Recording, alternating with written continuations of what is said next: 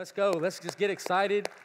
Feel like clapping as we worship the Lord in this place today. Again, if you are a first time guest with us today, we don't want you to stay a guest. We want you to turn into a family member. We want you to be a part of this family here at Walk Church, and we love to help you take your next step if you'd allow us to do that. And so, thank you so much for joining us. And if you're just tuning in right now online, thanks for joining us here at Walk Church. We're in a series that we've titled Songs of Christmas. Songs of Christmas. By now, it's December 20th, and you have heard some type of Christmas music. Come on, let's just go ahead and shout out some of your favorite Christmas songs. Anybody got one? What's on your heart right now? Silent Night. Silent Night. We're going to sing Silent Night this upcoming Thursday at Christmas Eve service, so make sure you join us for that. But what are some other favorite Christmas? Oh, Holy Night. We're going to sing that on Christmas Eve too. What else should we sing on Christmas Eve? Now, just uh, what you guys got, bussies? Silver bells. I like that. Silver bells. What else we got? Anybody else? Mary. Mary, did you know? Mary, did you know? That would be awesome if we sang that here at Walk Church as well. So, Mary, did you know? Some good Christmas songs. I was thinking somebody might say they saw grandma kissing Santa Claus underneath, but nobody said that one, praise the Lord. That is not a Christmas favorite. That was a little strange one. I heard that on the radio and I was like, I'm listening, I'm like, where did this song come from? Right? Um, but we're leaning into the Christmas songs here at Walk Church. And what I love about this series and just this season is that the Bible actually has recorded for us the original Christmas songs from the first ever Christmas story. And so you find in the Gospel, specifically in Luke and Matthew, that there were people on the scene as God brought forth his Messiah to save the world. And there were songs written about this season. Last week, we uncovered a song written by a guy by the name of Zechariah. Zechariah and his wife Elizabeth uh, were not able to have children for many years. They were older in age, but that was the prayer of their heart. And then God showed up and he sent an angel, Gabriel, to minister to them. Zechariah was in the temple and his prayer was answered. And this broke a 500 year gap of God not speaking, and he entered into this time to say, Hey, God's gonna send the Messiah. And your son, Zechariah, is gonna prepare the way, and his name's gonna be John. We know him as John the Baptist and he prepares the way for this Savior. And Zechariah wrote a song about it. We uncovered that one last week, but this week I want to take us into a different song that we find also in Luke chapter 1. So if you have your Bible, I want to invite you to turn with me to Luke chapter 1. We're going to pick it up in verse 39, and we're going to journey all the way through. Before we read this, let me just give you a little bit of context. Uh, what had happened up to this point was there was a young girl by the name of Mary. Everybody say, Hey, Mary. Hey, Mary.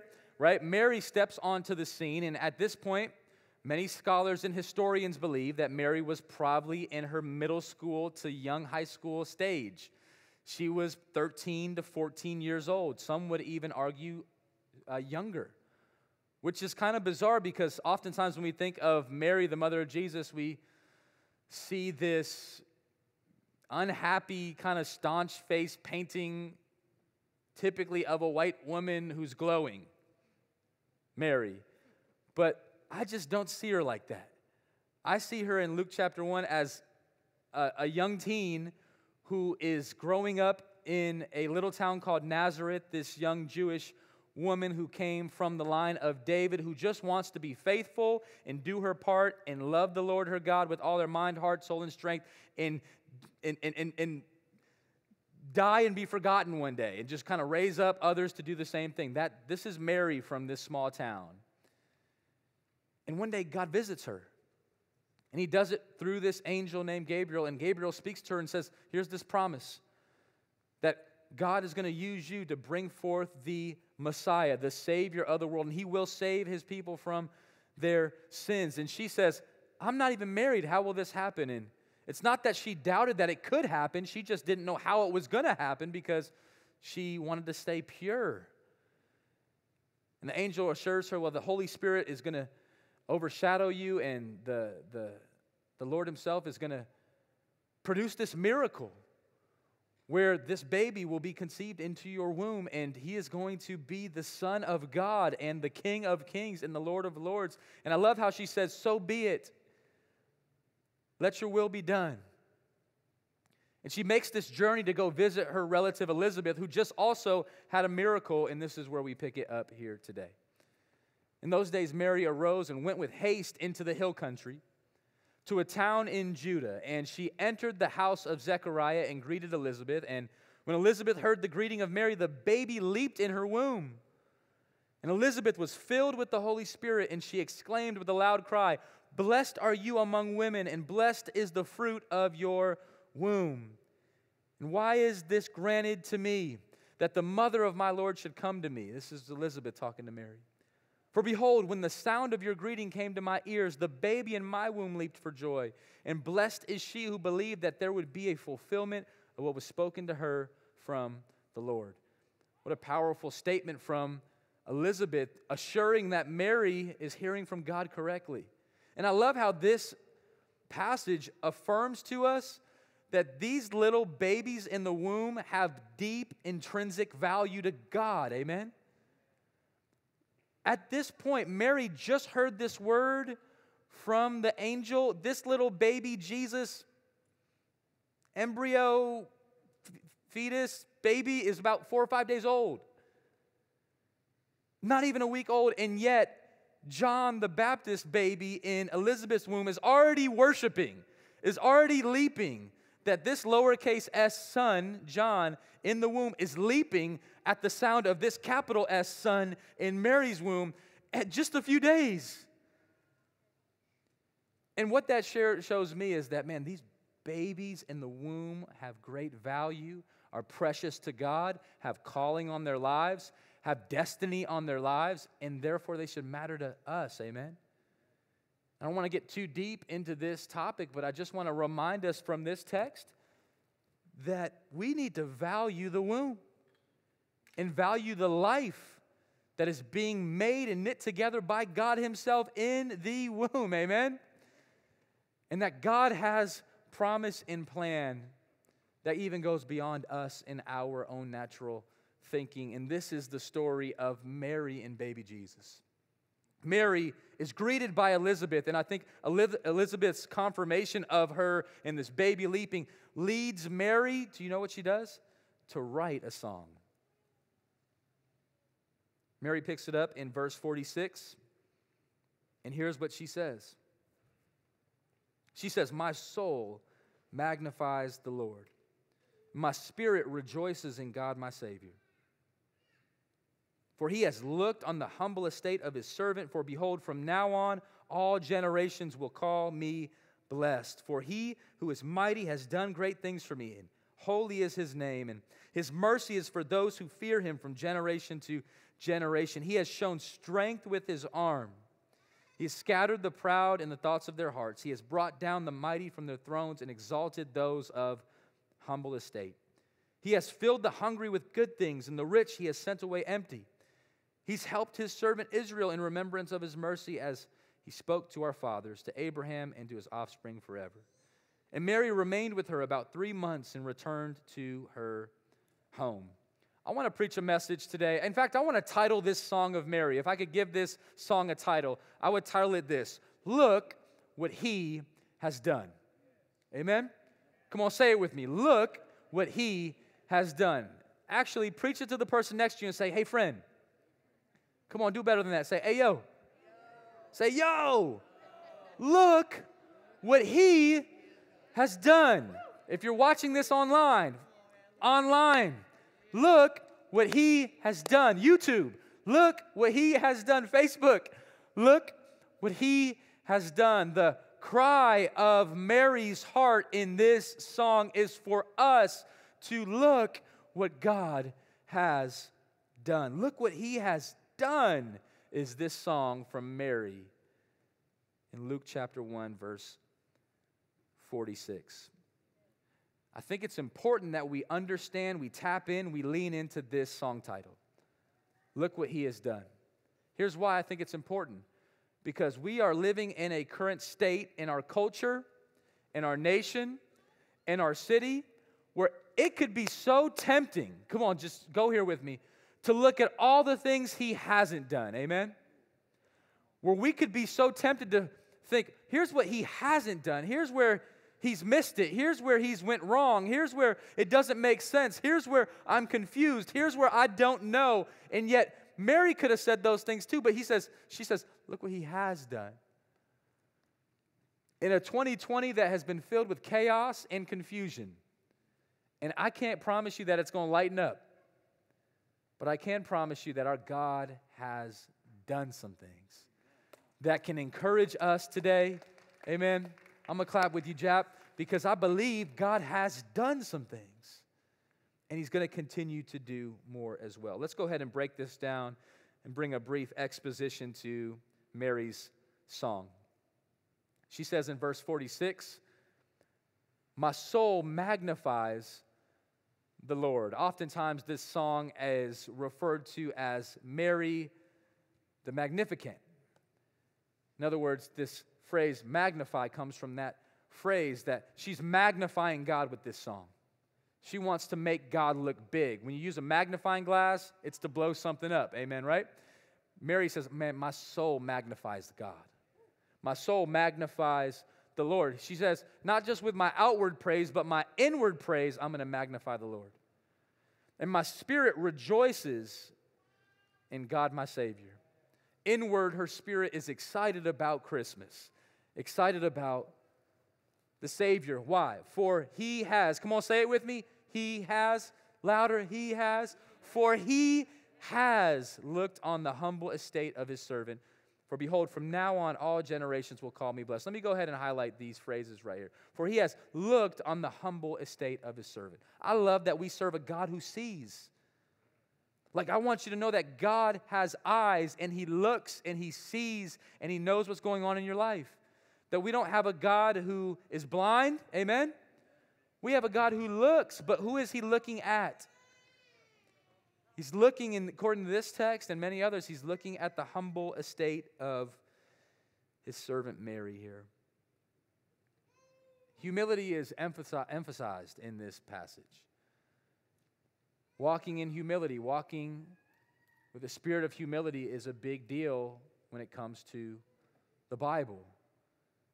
In fact, many would believe that humility is the defining characteristic of the person of Christ, and it's a characteristic of Mary, his mother. He says, God has done something. He's looked at me. God has looked on the humble estate of his servant. I love how C.S. Lewis says it. He says, Humility is not thinking less of yourself, it's thinking of yourself less. A really humble man will not be thinking about humility, he will not be thinking about himself at all. Mary says, I'm not the main point of this story, but let me tell you what he has done. I think that if I was in Mary's shoes, not that necessarily I could be, but if I were to be dropped upon a message of radical life change like Mary, I don't know if I would respond with what God has done. I might respond with, God has blown up my plans. God has messed up my life. God has, what has God done? Here's what she says God's looked at me. God has looked on the humble estate of his servant. And not only that, behold, check this out. From now on, all generations will call me blessed. I love how Mary doesn't see her interruption by God as a burden, but as a blessing. What happens is Mary says, okay, this is all about to go down. I would be thinking everybody's about to talk about me in a bad light. And you know what? To be 100, everybody did. Mary had every insult, doubt, shade shown toward her that a person could get. And some of it is a little bit understandable in the sense that, you know, she wasn't married to Joseph and now she's pregnant and it's confusing. But yet she knows she's got such great faith in this Savior that she goes, everybody's going to know that I'm blessed. That takes real faith, amen? To be able to say, look, God's doing something, it's kind of confusing. I don't fully get it, but it's going to turn out blessed. I grabbed one of these wristbands because it's been a theme for me this year here at Walk Church, and we have a bunch sitting over here at the table. If you don't have one, feel free to grab one. And this wristband just says optimistic faith. And what I learned about Mary in this song is, man, she has optimistic faith. Right? She says, hey, you know what? God's looking at me. He has done great things. He's going to do great things, and people are going to know it's blessed. I don't know about you, but this Christmas, when I look through this glass, I see it as half full. Is it half full or not? I'm not quite sure, but to me it is. I'm going to see it as half full. How do you see the glass? How do you see 2020? How do you see your life? How do you see your circumstance? Do you see it as half full or half empty? Here's a page out of Mary's song see it as full. Don't focus so much on what God hasn't done when you can focus on all that He has done. God has done so much. And I think we live in the era where we're so consumed by social media comparisons and even mainstream media news outlets we tend to get the notifications all day long about what hasn't happened and breaking news, something bad. Breaking news, something negative. Come on, do y'all know what I'm talking about? Breaking news, another person has died. Well, let's talk about somebody who is living, amen? Let's talk about something good that happened. Let's talk about something that's fresh. What's growing? Where's the life? Come on, Mary's got this focus of saying, let me tell you what he has done. She's got this sense of humility that goes before her and says, okay, it's going to work out. And the spirit of humility is contagious, I believe. I like how Zig Ziglar says it, this leadership guru. He says, humility will open more doors than arrogance ever will. I want to just stop and take that page out of Mary's book that humility will actually do more for you than pridefulness, especially to the married couples in the room. If you got one spouse that's saying, I want to be humble in my relationship, and another one that says, I want to be humble in my relationship, you guys will come together and be humble and look up and say, God, be the center of our relationship. Children, if you want to have a humble relationship, amen, with your parents, and parents, if you want to have a spirit of humility, humility is going to open more doors for you than arrogance will. Look what he has done. Verse 49 says, for he who is mighty has done great things for me. And holy is his name, and his mercy is for those who fear him from generation to generation. Mary continues in her song and she says, Here's what I want you to know, Walk Church, listen up. God has done great things for me. If I'm in the shoes of Mary, I'm gonna be like, God, I don't know if this is great. How do I tell Joseph? What's he gonna think? Well, Matthew tells us that Joseph wanted to divorce her. It also tells us that she was potentially open to being killed, stoned to death. This was, in all reality, this was not great. I mean, I, I know we love to just kind of get some glimpses of Mary, but for her, this was a difficult thing to hear and understand. And yet she goes, you know, the Lord has done great things for me. Optimistic faith, church. Turn it around, amen?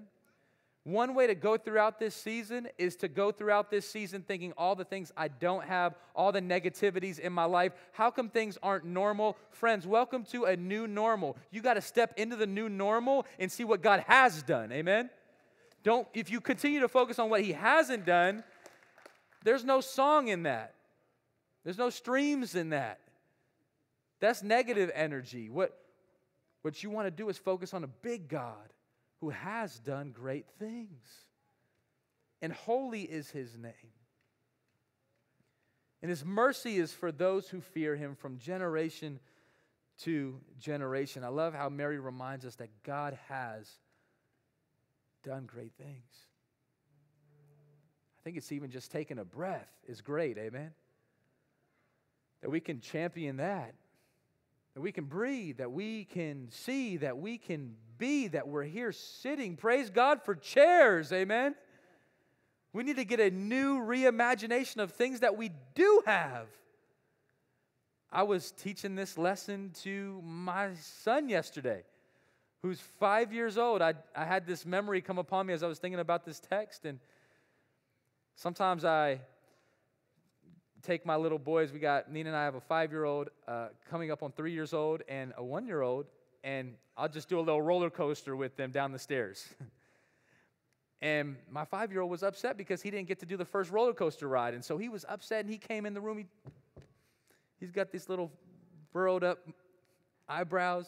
He said, I'm upset. Here's what didn't happen. And I just had this word on my heart the Mary mentality. And I said, But what did happen?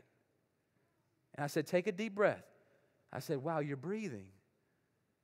I said, Praise God that we are actually sitting in a house right now.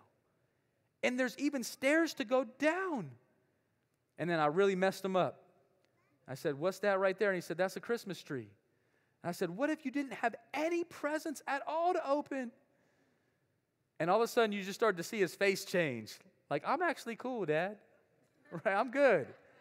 I'm good. Praise God for what you do have. Amen. Be thankful for what you do have. Just look around. Wow, I'm not doing so bad.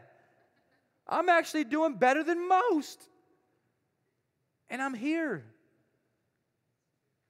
Look what God has done. He's done great things for me. In fact, I can't complain about what I don't have when I'm focused on all that I do have. God has done great things for me. This is a page out of Mary's song on optimistic faith. She says, And this mercy that God has shown me is also for you. I love how Mary had this generational promise that said, hey, don't, don't stop with me. This is going to go to the next generation and the next generation. She says, Look, this mercy is for those who fear him from generation to generation. Do you fear the Lord this morning? Because if you do, you're in the right place. Do you have a healthy, real, authentic fear of God? Some of you are like, I don't know about fear. I mean, like, me and God are cool. Like, we hang out on Sundays. And the truth is, you and God are like kind of like a business relationship. You're like, all right, look, I go to church, I pay my tithe, God, you bless me.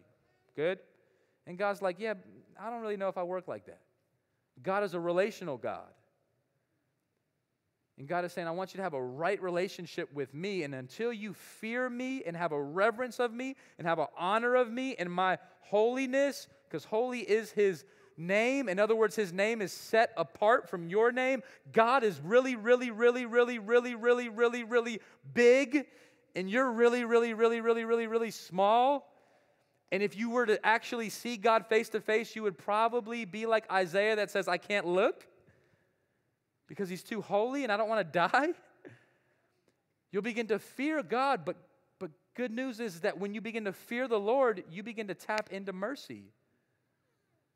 Mercy is this gift from God. It's defined as something that we get that we don't deserve. Mercy is us not getting what we do deserve. What does that mean? Well, the reality is we all deserve death we all deserve hell. We all have sinned and fallen short of God's glory. We've all missed the target. God has painted this target for us God, His glory, and living right in right relationship with Him. We've all strayed away at some point and missed it. And so, because of that, we deserve punishment, and we're on our way to that. It's called hell and eternity apart from God. But what God does is He intercepts through this baby, amen? And says, I, I want to actually change that course of your life. I'm going to change the direction by sending my son, and he's going to show you mercy even though you don't deserve it. And Mary's talking about it. In fact, she's singing about it. Look what God's mercy has done for me. And this mercy is extended to you, but you have to ask this question Do I fear the Lord? Do I honestly have a holy fear of God that changes the way I live? That maybe you would actually say no to specific sins in your life and somebody would say hey what's different about you? How come you don't how come you're no longer sinning? And you would say because i fear the lord. Wow. What a witness. Hey hayden how come you're not going to the same places you used to go to? How come you're not hanging with the same how come you're not doing the same thing? How come you're not watching the same thing? I, you know what? Because i have a, actually fear of the lord I don't take God loosely, I take God seriously. That's what it means to have a, a, righteous fear of the Lord. And when you start there, oh, you start rightly. The book of Proverbs is one of my favorite books in the Bible. You hear me quote the Proverbs often. I find myself talking about the Proverbs in everyday conversations all the time because I read through this book every month. In fact, this morning I read Proverbs 20, and it was an on time word for me. But in Proverbs chapter 1, verse 7, I read this every first of the month. It's a reminder I need every month. Let's read it together. Ready? One, two, three. The fear of the Lord is the beginning of knowledge. Fools despise wisdom and instruction. You might be sitting in here thinking, man, this is foolish talk, bro. I despise that. I didn't call you a fool, the Proverbs did, all right? This right here, the fear of the Lord, is the beginning of knowledge. When you start to fear God, you're, you're starting right. You're starting well. You're starting with a winning mentality. Friends, that's a Mary mentality. I don't, you guys, some of y'all know me. I'm a basketball fan. I'm a basketball player. I love Kobe Bryant. This year has been hard for me dealing with the death of Kobe. And a lot of times I'm thinking, okay, I need that Mamba mentality. Because Kobe had the Mamba mentality, and the Mamba mentality was do whatever it takes, whatever it costs, finish the game, hit the shot, be a leader, always lead in the front. But you know what? What I recognize this Christmas is I want to have the Mamba mentality, but even more than that, I want to have the Mary mentality. I want the Mary mentality. The Mary mentality says, I'm not going to focus on what God hasn't done. Come on, I'm going to focus on what God has done. I'm going to step in with optimistic faith. Look what my God has done. That's the Mary mentality. When everybody else is complaining, step in and start praising. When everybody's talking about, here's all the things that hasn't happened this year, just go ahead and step in and start naming all the things that has. That's the Mary mentality. She wrote a song about it. The fear of the Lord is the beginning of knowledge. Let's keep on working. Verse 51. She continues in her song, Luke 151, Mary says, He has, I love it. Come on, she's on a roll, amen. He has shown strength with his arm. What else, Mary? He has scattered the proud in the thoughts of their hearts. What else, Mary? He has brought down the mighty from their thrones and exalted those of humble estate. We should do a whole sermon series called He Has. Wish we had enough time to break down each one of these verses, but we'll just go ahead and give them a quick treatment. He has shown strength with his arm. Come on, how many of you love the characteristics of God? I'm grateful that our God is buff, amen? You didn't think you were going to hear that at church. Our God has been in the gym. Come on, somebody. He's got strong arms. We don't serve a scrawny, feeble Jesus who can't. He's a carpenter, all right? He's lifting stuff up. He's picking it up. And he's a big God with strong arms, and he's shown strength with his arm. Mary says, Let me talk to you about my God's strength. Let me talk to you about how my God has arms. He can pick up your problems and change them. He can change the course of your life. The direction of your life may be heading one way. God is strong. You might have a, a thought that you're like, you know what? I got a lot of problems. I don't know if God's strong enough. Yes, He is. Come on, say, yes, He is. Yes, he is. Come on, say one more time. Yes, he is. Yes, he is. Mary knew this. Mary had to recognize, you know what? I don't understand it all. I don't get it all, but I know my God's strong. He has shown strength with his arm. What's something else he's done, Mary? Well, he has scattered the proud in the thoughts of their hearts. Mary's teaching us that when our hearts are prideful, when our ways are prideful,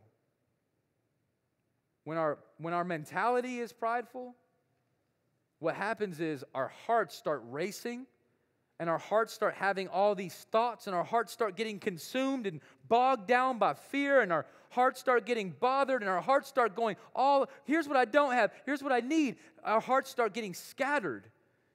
And that's why we feel depressed and that's why we feel cycled because our our thoughts and our hearts are so scattered. But Mary's saying, hey, look, you know what? If you let go of the pride and embrace the fear of the Lord and embrace humility, it's going to start opening up lanes for you. It's going to start entering freedom for you. This song for me is about getting set free. Maybe you can relate to this. Maybe you feel like your heart is very scattered. If you feel like, man, the thoughts in my heart are all just so scattered and I can't get a grip, here's what you need to ask God, where am I being prideful? Where, where do I need to let go of this pridefulness? Where do I need to embrace humility? Where do I need to let go of fear of man and fear of the world and fear of sin? Where do I need to embrace fear of God? I think so often we're, we're consumed by things that we fear that God never told us to fear. In fact, God has not given us a spirit of fear. Amen? The only thing we're called to fear is Him because He's big and He's holy. I read this quote from a motivational speaker recently named Les Brown. He said that too many of us are not living our dreams because we're living our fears. And maybe God today would say, hey, look, stop living in fear of the world and stop living in fear of sin and stop living in fear of what other people think. I'm grateful that Mary, she wasn't living in what others thought about her. She said, I'm going to fear the Lord. I'm going to trust that He's good. As we get ready to finish this up, Mary continues in her song. She says, He has brought down the mighty from their thrones and exalted those of humble estate. Mary's teaching us that the Lord is a champion at bringing down prideful people. Mary's teaching us that, you know, when we try to exalt ourselves and make ourselves look great and make ourselves be the center of attention, Mary goes, that's not how our God works. And Mary's the example, right? Like, I love what Daniel Darling says in his book, The Characters of Christmas. He says, Nobody knew Mary's name, nobody but God, of course. R. Kent Hughes writes on this story, he says, From all indicators, her life would not be extraordinary. That Mary would marry humbly, give birth to numerous poor children, never travel farther from a few miles from her home, one day die like thousands of others before her, a nobody in a nothing town in the middle of nowhere. Yet God sees her. Daniel Darling goes on, he says, as we celebrate Advent this season and as we examine all the characters of Christmas, there is none so unlikely to be the center of this divine story as Mary. And yet, here she is. Here's why because I think when we have humility, when we humble ourselves, when we make it less about us, more about Him, God says, I can exalt you. If God knows that you'll give Him the glory, He'll exalt you. If God knows that you'll choose Him in public and in private, He'll exalt you. If God knows that you're going to be generous no matter what, He'll exalt you. If God knows that you fear Him over than fearing man, He'll exalt you. If God knows that He can use you for His glory and you'll trust Him, whether there's one person there or a hundred people there, God says, I'll exalt you. But he brings down the mighty from their thrones. People that are on their thrones compared to God's throne are small thrones. And God says, I'll bring them down, and you don't want God to have to bring your throne down. Just think about how funny that is. Like, just humor me for a second, church. Like, we literally build our own little thrones. Like, we think our social media pages are so cool. Our businesses that we start are like so cool. And God's like, yeah, that's right. God's like, ow. Come on, preach it, baby. Right? God's like, no. God's like, no, it's not. Like it's like it's just do it for me. I'll bring it down. Or I'll level it up. And I think that a lot of that has to do with the humility in our hearts. As we finish this song up, it continues. Mary says, Luke 153.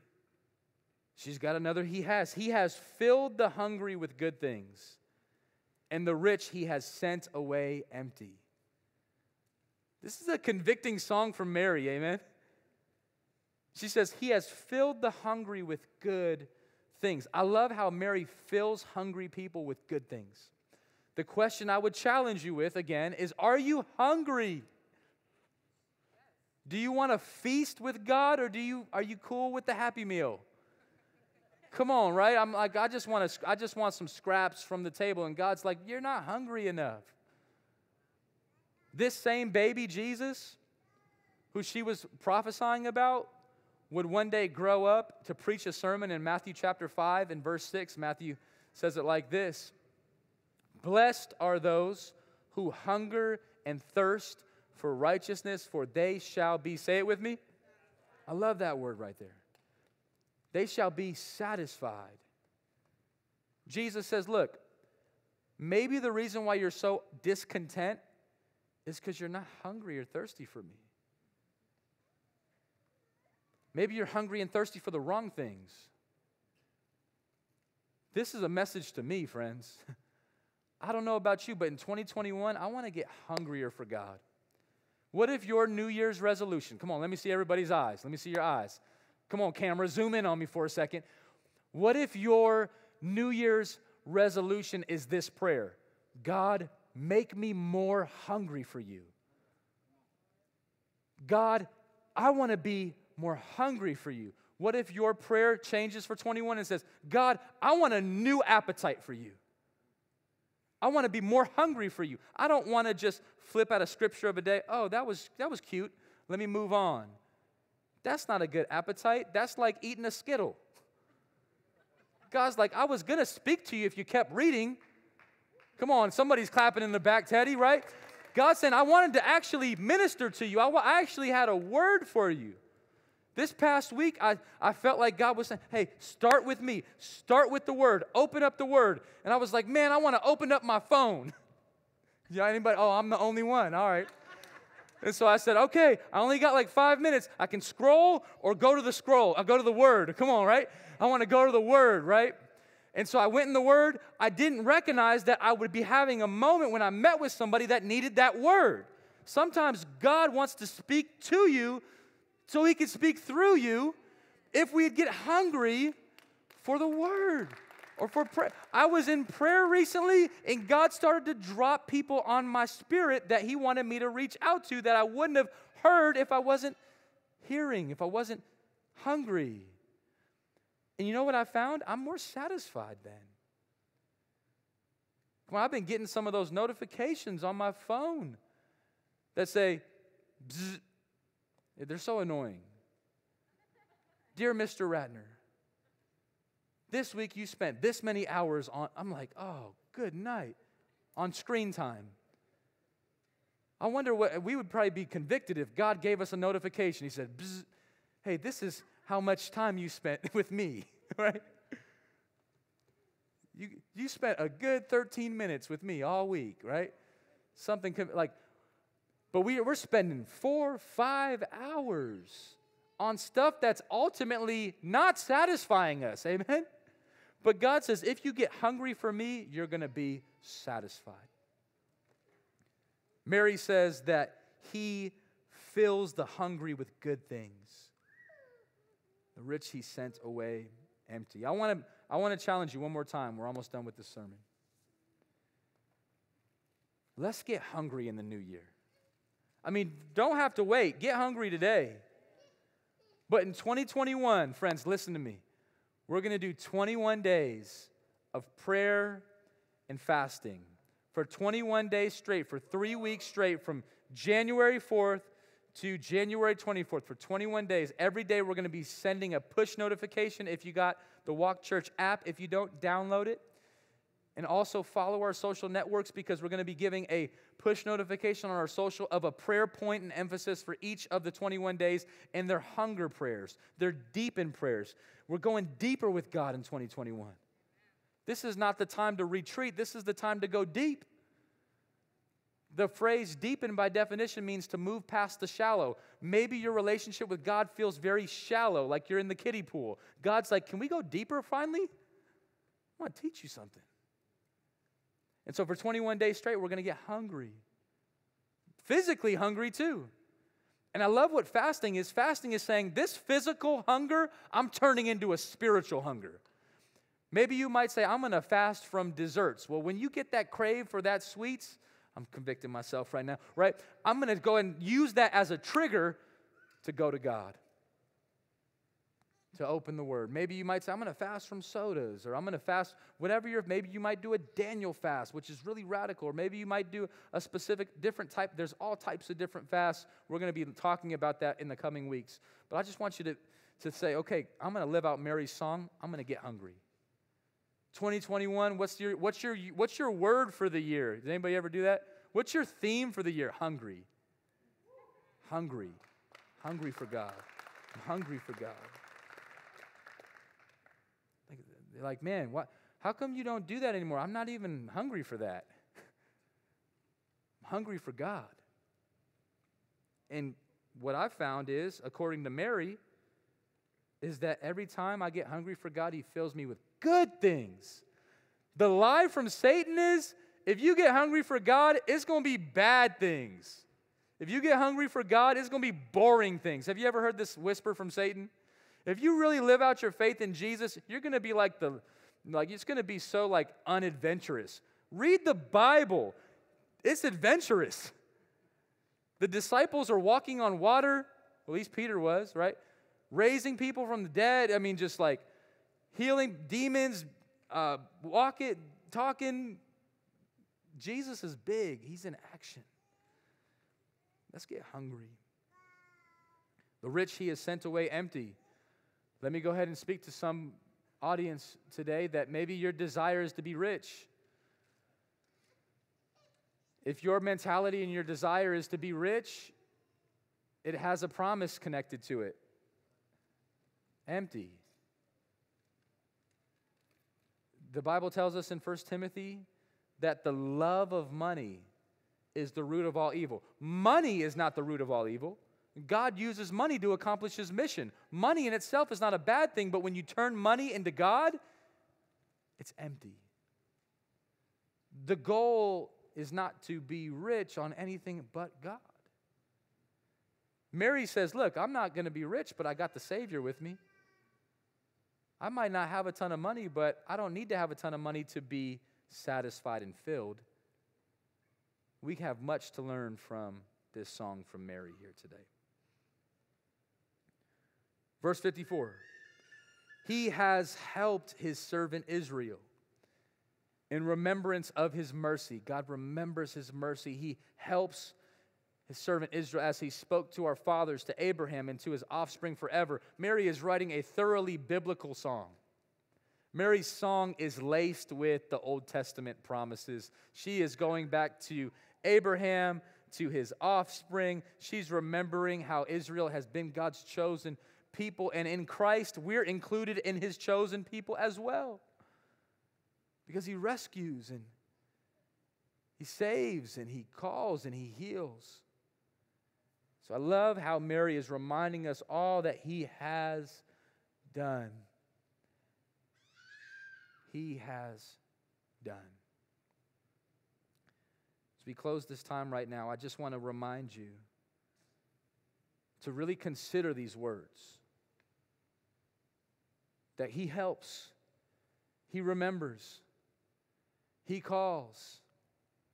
And I love what Mary says when the angel finally gets ready to depart from her. She whispers these verses um, out of Luke 137. Mary says, For nothing will be impossible with God. Come on, if you believe that right now, just repeat it after me. Say, For nothing will be impossible with God. All three of y'all appreciate it. Let's try it again. If you believe it, for nothing will be impossible with God. That was Mary's heart. come on, right? Mary said, Look, how is this going to happen? Well, stop focusing on all that he hasn't done Oh, press into all that He has done. Amen. When you do that, things change. Nina and I were doing this last night on our date night.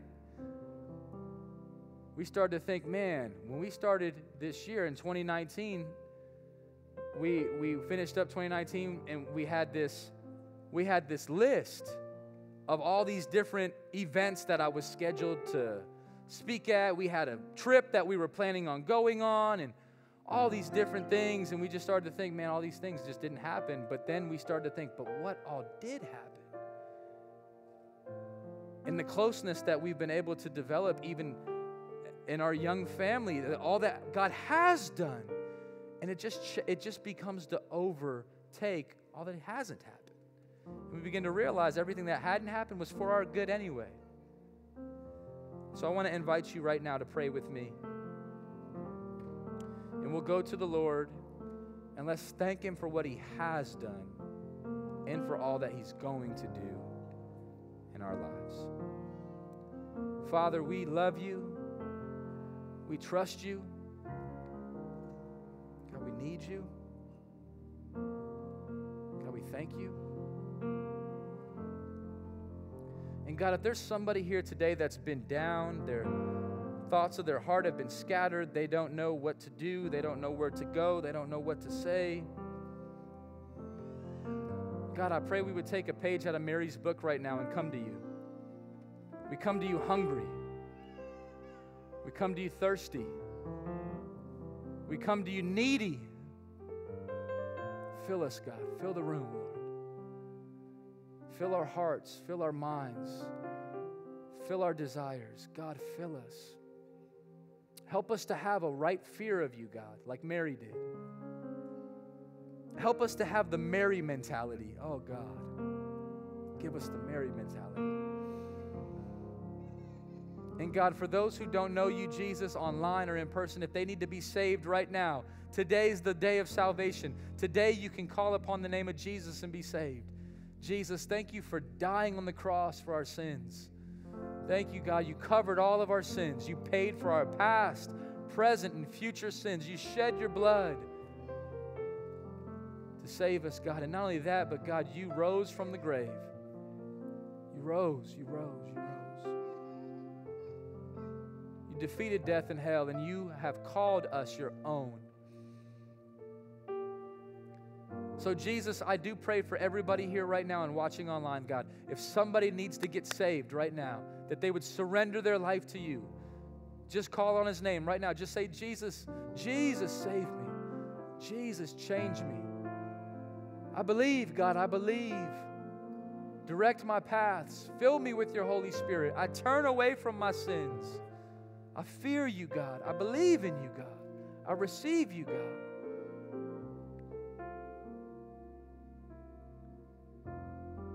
Meet me here. Encounter me, God. Don't scatter my thoughts. Fill my thoughts. I want to be hungry for you, God. Help me to have optimistic faith for your glory and our joy. We hear you today, Jesus, say yes. In Jesus' name, amen. Amen.